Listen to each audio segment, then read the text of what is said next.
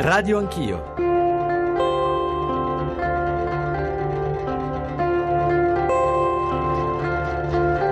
Ma intanto a me piace ricordare che l'agricoltura italiana ha già alcune performance che la pongono tra le migliori agricolture sostenibili d'Europa e del mondo. Aumentano le iscrizioni alle facoltà eh, legate alla produzione di food, aumentano le opportunità lavorative, il settore che meglio ha tenuto da un punto di vista occupazionale durante la crisi e che meglio adesso sta reagendo con eh, l'aumento dell'occupazione con questi piccoli segnali positivi. È in corso un eh, tentativo sistematico di massacrare l'agricoltura italiana. Sta arrivando il riso dalla Cambogia, sta arrivando la frutta e la verdura dal Marocco, stanno distruggendo il nostro settore della pesca. È scientifico, voglio che l'Italia sia un grande centro commerciale. Il riso innanzitutto è una commodity a livello mondiale, ma il riso italiano è un riso di qualità, è un qualcosa di diverso, è un prodotto salubre e versatile e soprattutto è un prodotto agroalimentare di eccellenza al pari della pasta e della pizza ed è questa la nostra scommessa e la nostra presenza qui in Expo. La chiave di tutto è la sostenibilità prossima, futura, dei modelli di agricoli e dei modelli di sviluppo.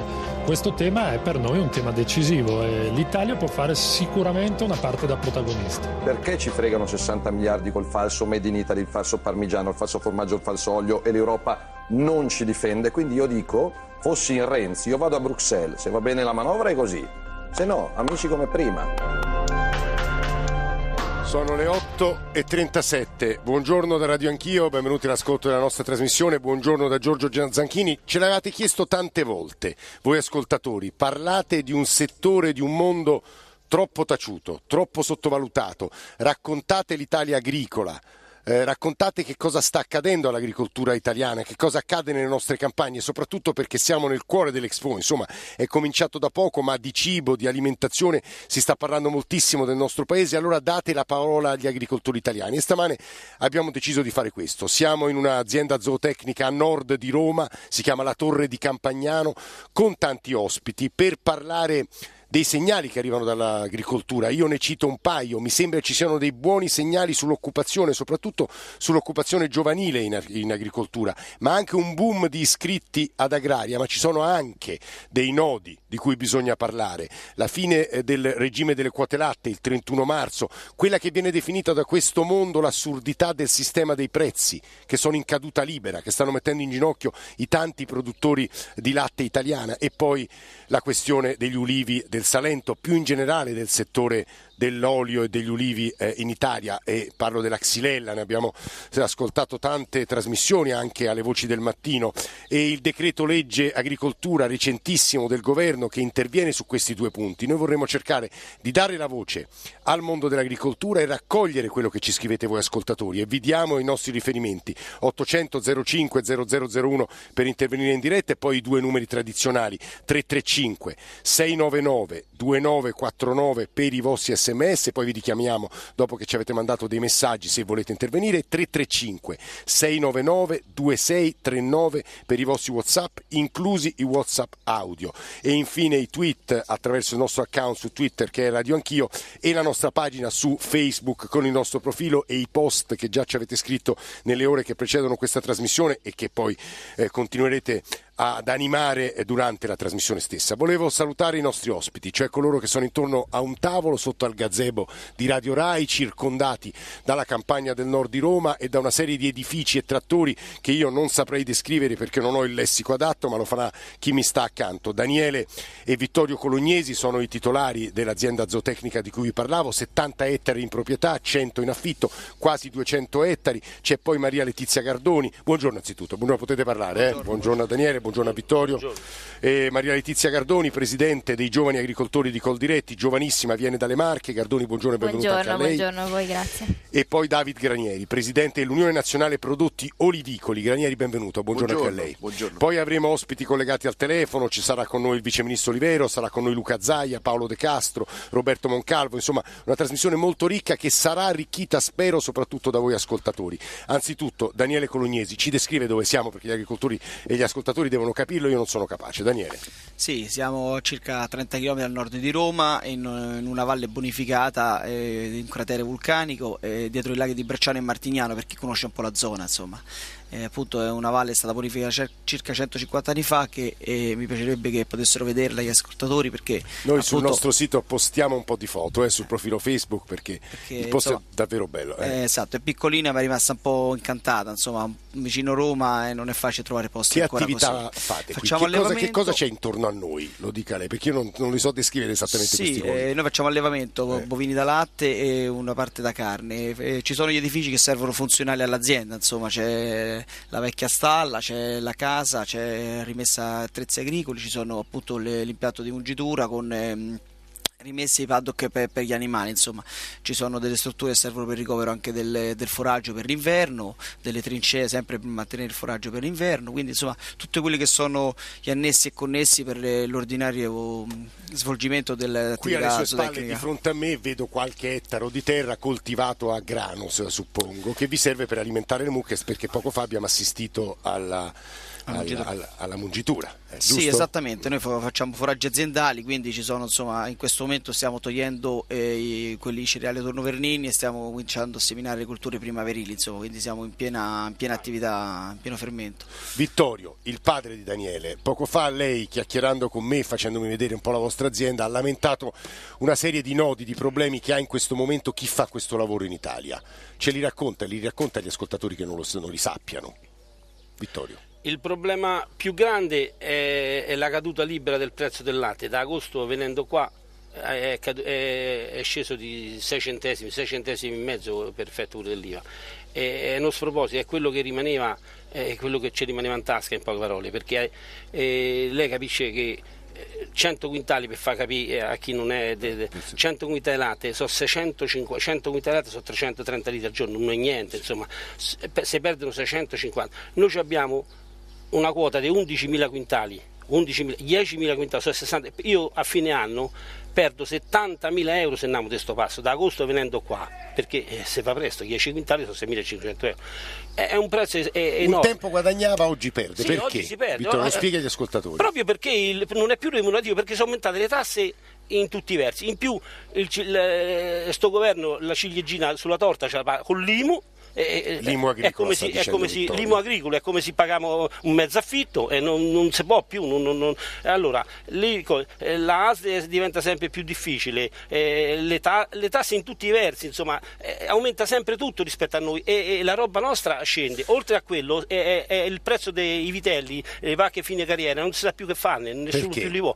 Perché non ci sono più le stalle da ingrasso. Prima eh, prendevano questi vitelli 20 anni fa, 30 anni fa, 200.000 lire un vitello, 20, 30 anni fa 200, un vitello di 8 giorni, 10 giorni, si litigava. Adesso eh, qui intorno a noi, a Frosinone, andavano pure al nord, a Verona, a Mantova, non c'è più chi ritira perché quando li vanno al macello, perché la, la, la, la carne straniera ci, ci, ci, ammazza. È inutile che, che questi stanno a inventare il Made in Italy, tutta monnezza via da fuori, non ci sono santi e non, e non, e non, la, e non la vogliono frenare, non è che non possono, non la vogliono, sto governo non lo vuole. Vittorio, mi, ci spiega una cosa, il latte noi lo paghiamo più o meno un euro eh, e mezzo eh, al litro. A quanto lo vendete voi?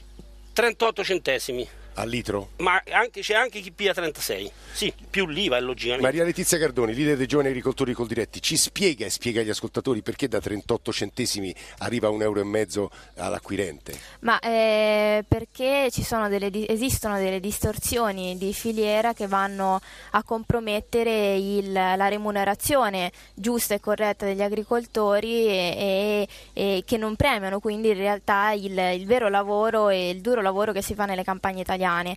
Questa distorsione di filiera eh, nasce nel momento in cui eh, il cibo viene interpretato soprattutto come una merce di scambio e quindi eh, come una merce sulla quale si può fare speculazione. Eh, accanto a questa speculazione esiste anche il fenomeno della contraffazione, eh, una cioè. contraffazione alimentare che è quella che ci porta eh, oggi a pagare purtroppo 36 centesimi il, il, il litro il latte italiano quando in realtà le nostre eh, i nostri supermercati, comunque le tavole, sulle tavole dei nostri italiani, eh, dei nostri concittadini arriva latte in questo caso, ma qualsiasi altro cibo straniero presentato come italiano, ma che in realtà di italiano non, non ha nulla a che fare. Noi importiamo molto latte noi italiani. Noi importiamo molto latte, soprattutto dal, dall'est Europa e adesso con la fine del regime delle quote latte ci può essere un'ulteriore invasione Ah, appunto perché del prodotto sleale, straniero. È concorrenza Perché? sleale. È concorrenza sleale perché questi prodotti che vengono realizzati eh, al di là dei confini italiani innanzitutto non rispettano i rigidi disciplinari che in Italia in realtà esistono.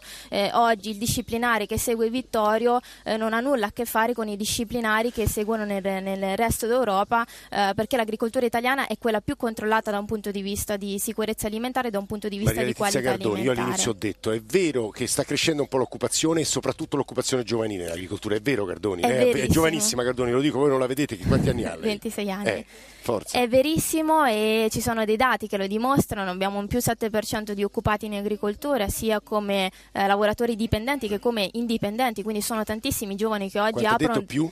In più 7,1% per essere corretti e, e quindi sono sia giovani che lavorano appunto come dipendenti ma tantissimi che aprono delle proprie Gardoni, attività se, se li sa i imprenditoriali. numeri, ci dà un po' i numeri generali dell'agricoltura italiana, quanti sono le per, nel settore, quanto produce, il contributo al PIL, se ce l'ha o se no poi ci aiuta, ci aiuta Allora, magari il settore agroalimentare italiano vale sui 270 miliardi di euro e rappresenta circa il 18% del PIL italiano, quindi è una componente molto importante della nostra economia e che per questo deve essere ancora di più sostenuta perché può eh, diciamo, aumentare insomma, la sua importanza, la sua rilevanza in un'economia che può ripartire soprattutto dal settore primario.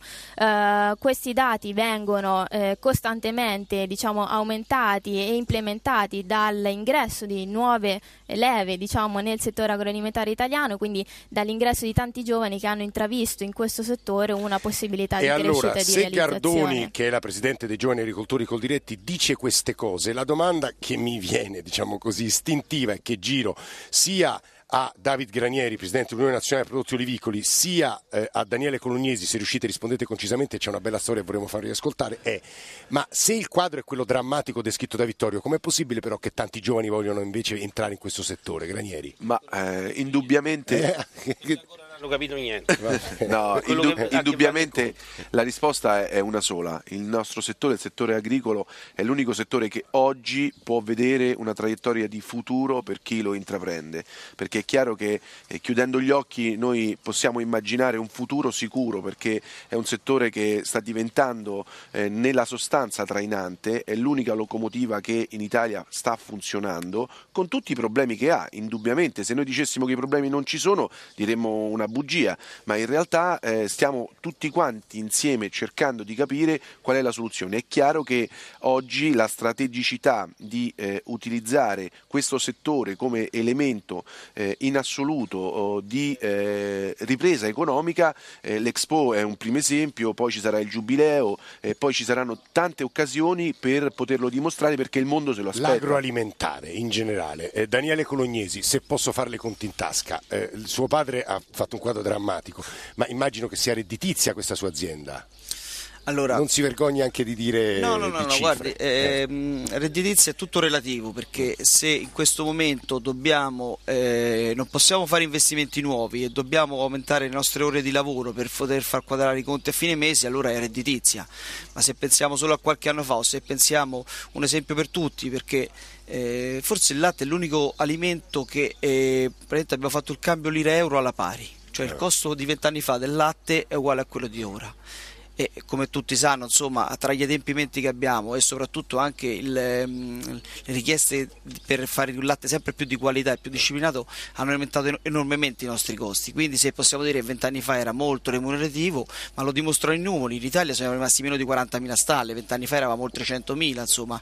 Quindi evidentemente se eh, sono rimaste quelle stalle magari sono più strutturate, Ma il bilancio annuale, questa è un'azienda medio-grande, come può essere Sì, definita? questa è un'azienda, se parliamo di fatturato, Eh. siamo tra i 6 e i 700 mila euro l'anno, insomma, E ci lavorano appunto, sono due famiglie proprietarie con eh, due dipendenti e come sappiamo in agricoltura poi c'è sempre la mano di tutti, il sabato, la domenica, insomma. A eh. questo proposito, poi torno da lei, c'è una bella storia anche insomma, lunga quasi 30 anni e Nicola Amadori che è qui accanto a me, che ha costruito assieme a noi, eh, anzi è stata l'anima di questa trasmissione, eh, ha un- uno dei lavoratori, credo, di, di- di questa azienda. Nicole. Sì, abbiamo uno dei dipendenti che vi- abita qui, eh, vive qui in Italia da 27 anni, Jaid. Io ho venuto 84, qui vivo 27 anni. Ah, qui nell'azienda. Allora, eh, diciamo il suo nome è Jaid, qui lo chiamano Gianni per semplicità. Sì. Come è arrivato in questa azienda? E questa azienda prima ha lavorato a Angulara, a casa sua, vicino. Dopo lui, una vacca, vacca è arrivata malattia, ammassati tutti, poi eh, conosciuto lui, ho detto venite qua. E Poi- vive qui e ha, fa- qui. e ha messo sua famiglia. Lei Sì. ha tre figli, abita qui in questa Sì, casa sì, a pochi metri da noi. Sì, qua eh, abita qui, ha tre figli, uno lavora a Londra, e due studia ancora. C'è qualcuno che studia agraria? No, No. lavora tecniche le- elettroniche, e uno è chimiche. Come si svolge la sua giornata? Che cos'è che fa qui? A che ora si alza? Come procede la giornata qui? Mm, eh, alza 5, 5.20, tacco, mugni, finisce alle 8, 8.10, finisce andare a casa e collisione, poi dopo 10, 10 e mezza uscire, un'oretta lavoro, poi eh, vai a casa. Poi dopo eh, eh, pomeriggio alle 5, tacco e poi 7 e mezza, 8 finisce. Ecco, una giornata impegnativa tutto il giorno perché il mondo della natura, gli animali la impegnano tutto il giorno. Le piace, immagino. vi- io piace, io molto piace con le vacche. Eh sì. Jaid quanto guadagna? Perché Vittorio, cioè il, il titolare della cosa, ce lo paga tanto. Ma che tanto, Jaid? Quanto, quanto, Quanto guadagna? Eh, Eh, paga 1200. è tanto, Vittorio. Spe- sì, è tanto perché lì c'ha da mettere, c'ha da mettere, eh, eh, un momento, c'ha da mettere l'affitto di casa, gliela passo io. È una bella casa, 90 metri quadrati con terrazzo. Vabbè, vabbè, vabbè. L'orto, la corrente, l'acqua, che paghi qualche cosa già io? No, no. 2000 Faccia parlare giovanotti. Jaid, Vittorio, non faccia... Eh, Jaid. Dillo, dillo, dillo, dillo. Dillo. No, no, no, va bene, eh, non paga casa, eh, non paga, co- corrente paga lui. eh. Jaid ha lasciato il Bangladesh quando era un ragazzo, suppongo. Sì, Eh. Io come 24-25 anni eh, con giovani venuto qua. Come mai ha, ha deciso di venire in Italia? Eh, noi ce l'ho poveri, tutti uscire fuori, eh, fuori paese, lavorano, fai quanto lavorano, un po' bella vita, quanto fai un po' soldi. È una bella vita la sua adesso? Adesso sì, ho tutti i figli grandi, vediamo quanto... E il resto della famiglia è in Bangladesh? No, no, no, ancora, in Italia? eh, tutta Italia.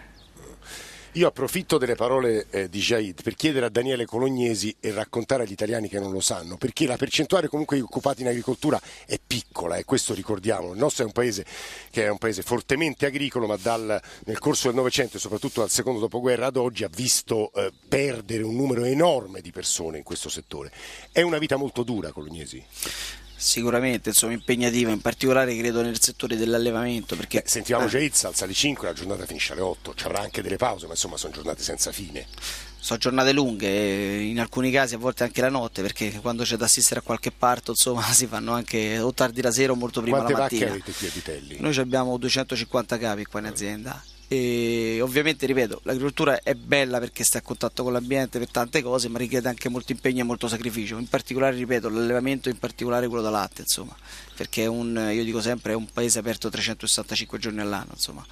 Con, eh, un po', immagino sempre il paragone un po' con, con un ospedale, nel senso c'è la, c'è la bellezza del, del bambino che nasce, qui da noi c'è il vitellino che nasce e ci sono i problemi dell'animale che sta poco bene, oltre che le, le routine, la mungitura, l'alimentazione. Daniele quanti anni ha? Anche lui è molto giovane. 41. Eh, vabbè, ma c'è un aspetto molto giovanile, credo questo, quei dati che ci dava prima Maria Letizia Cardoni, presidente dei giovani agricoltori di Coldiretti, erano molto significativi e devo dire che gli ascoltatori ci stanno scrivendo su questo punto, lo diceva anche Granieri e noi ripartiremo dalle vostre voci perché credo sia interessante raccontare anche questo questo non voglio dire nuova primavera, ma insomma questo interesse che mostrano molti giovani, anche se Vittorio esprime tutto lo scetticismo di una generazione precedente che forse si è arricchita di più e vede più difficilmente l'arricchimento, chiamiamolo arricchimento, un minimo di benessere in un settore come questo. Stiamo dando la linea all'Onda Verde e al giornale radio. Prima vi ricordo i nostri riferimenti 335 699 2949 per gli sms, 335 699 2639 per i vostri eh, WhatsApp.